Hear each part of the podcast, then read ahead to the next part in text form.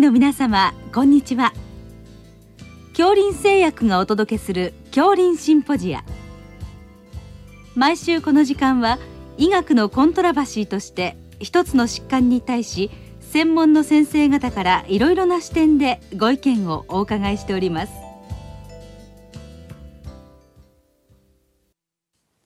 シリーズ。尿酸値を見るの16回目。コルヒチンと冠動脈疾患予防と題して三越厚生事業団顧問中村春夫さんにお話しいただきます聞き手は慶應義塾大学名誉教授斎藤育夫さんです。えー、今日は冠動脈疾患予防ということで、まあ、コルシチンの最近のあの成績をお伺いしていこうと思いますけれども、はい、その前に先生の、まあ、ライフワークとしてこの冠動脈疾患予防ずっとやってこられたんですけどまずその辺のお話からい。ただけますか？はい、あのこれはもう1960年ぐらいから LDL いわゆる悪玉と呼ばれているコレステロールを転送するリポタンパクそれが高いと血管の壁にコレステロールがたまり動脈硬化が出てくるという分かってきてたわけですがその当時からも指摘はされていたんですけどどうもマクロファージその他炎症の細胞が組織に集まってくるということも指摘をされていたんです。ただ研究はもっぱら臨床家がその面でスタチンを使ったり陰陽の交換樹脂を使ったりいろんな薬で悪玉のコレステロールを下げて心血管系の予防というか二次予防も含めて良、えー、くなるかどうかの検討が続けられまあ最近は悪玉のコレステロールを70ミリ以下にしても副作用もないし二次予防にも使えるということがはっきり分かってきたわけです。ただそれでもまだ心血管系の疾患がゼロにはならないわけですね。うん、そうすると何か他のファクターを抑えていった方がいいんではないかということで病理の先生方が最初に指摘をされていた炎症という、うん、その辺も同時に抑えていく必要があるんではないかというようなことが言われて今現在では炎症を抑えることから LDL のコレステロールを下げることその2方面から治療していこうという方向に変わりつつあるということなんですね。はい。はいえーまあ、そういった長い流れの中で最初は多分フラミンガムスタディみたいなもので疫学的に分かってきて、えー、それは脂肪ですよね。脂肪ですね、それでそれを、まあ、下げる、まあ、ランドマイズとコントロールドスタディが、まあ、スタチンができて、まあ、本格的にやられだしたということでしょうかね。でスタチンで、まあ、かなり良い成績が出てきたと。え日本人でも日本人でも先生あのあれですね日本でのメガスタディを主催されましたけども、はい、良い結果だったということですね。私も一情報を中心にやってたわけですけど、うん、やはりコレステロールが低い日本人では問題ないんじゃないかって言われていたんですけれど、うん、あえてやらせていただいたら、うん、やはり日本人でも LDL のコレステロールを下げればそれなりのメリットはあるということが分かりましてそこで日本人にスタチンを使うということが厚労省なども容認してくれたわけです、ね、なるほど。あのスタチンで、まあ、LDL が下がるのが主たるあの効果でしょうけど炎症にも影響があるでしょうか？でもある程度は炎症を抑えてくれる、それは二次的にですね、うん、LDL のコレステロールが下がってきたために炎症反応も弱くなるということであって炎症にダイレクトにアタックしたっていうことはやってないわけです。なるほど。あのそこはあれですか？あのまあ病理的にもそうですし、まあ、例えば CRP を測るなどあの先生ずっとやってこられましたけど、えー、そういうことで分かったんですか？えー、そうですね。なるほど。はい。ということですが、まだまあ残余リスクと今言うんでしょうか。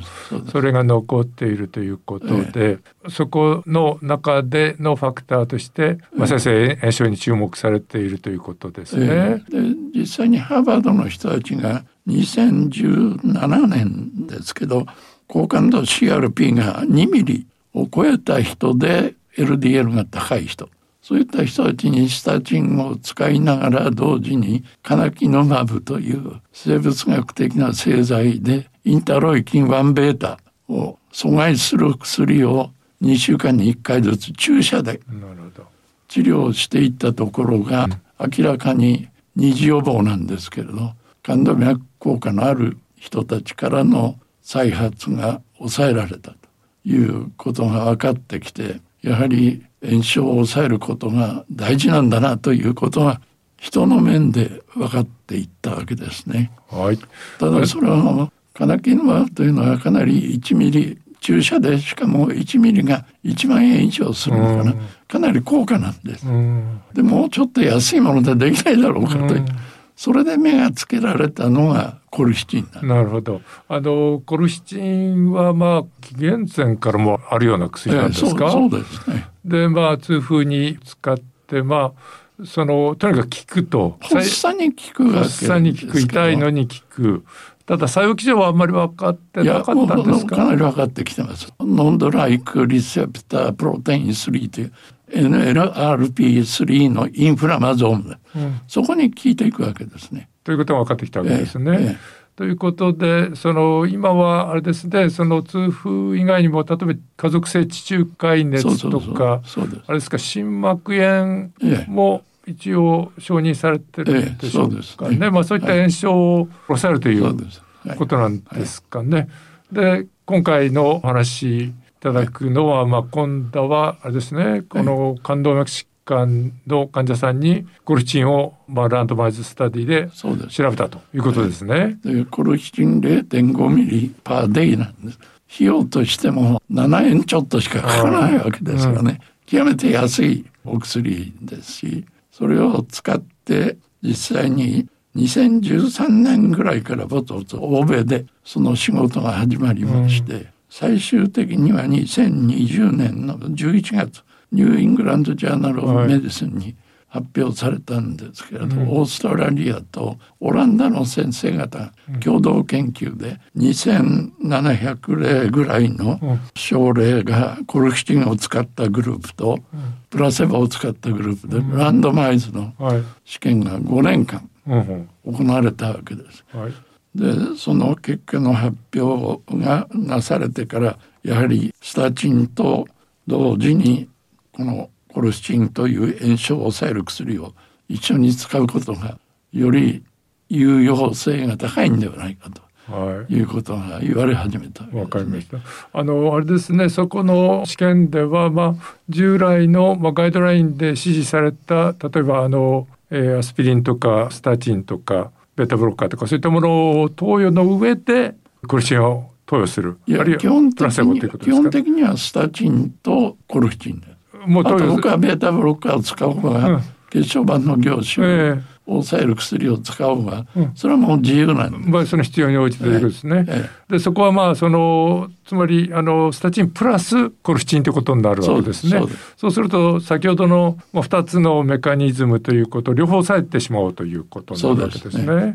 そういうことですね。それでそのコルチン群の方が優位にエンドポイントこれ心筋梗塞などでしょうかね。ハザード比で、ええ0.69という成績で、うん、で実際31%なるほど。心血管系のイベントを抑えたということが分かってきたんですね。そうしますとあの先ほどその前にお話しいただいたあの生物学的製剤の値段が高い注射薬に比べるとだいぶこのコストパフォーマンスが良いということでしょうか。はい、ただ問題はやっぱり0.5ミリ1日というのを長期に使った場合に下痢をしたり何かする例が多くなるんですね。はいで私どもとしてはコルチンの量をもうちょっと下げたような形で長期に使えないかと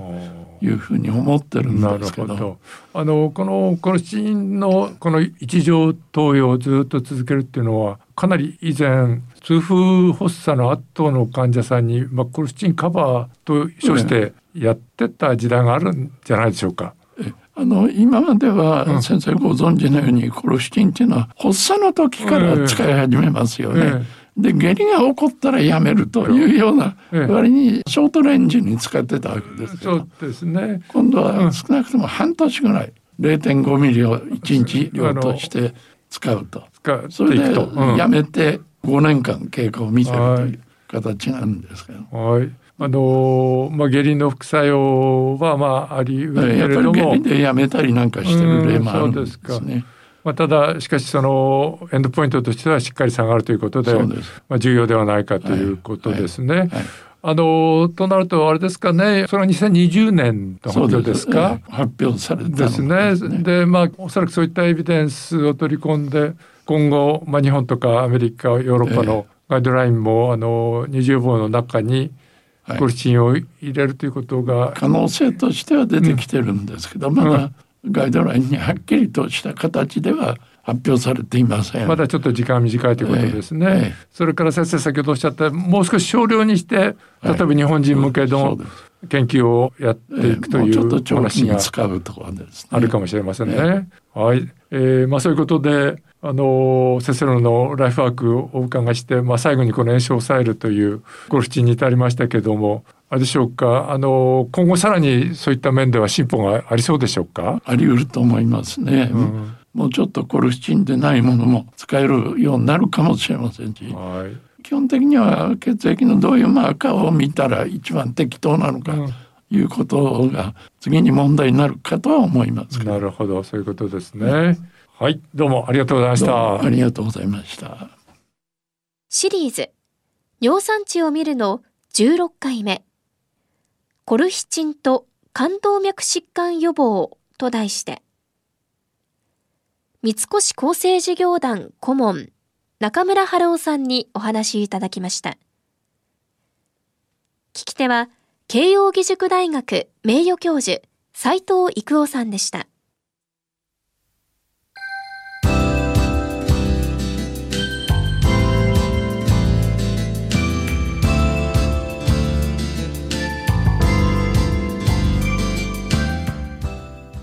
それでは恐林製薬がお送りしました恐林シンポジア。